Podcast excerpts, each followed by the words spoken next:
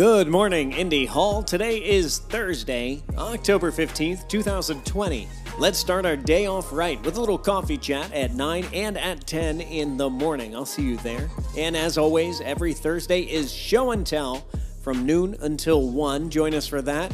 And tonight at 6 p.m., Hall of Palooza is back. Here's something useful. Exercise is catharsis. Get some outside time if you can. Walk around the block, take a jog, do some push-ups, work off that stress. Here's something a little less useful.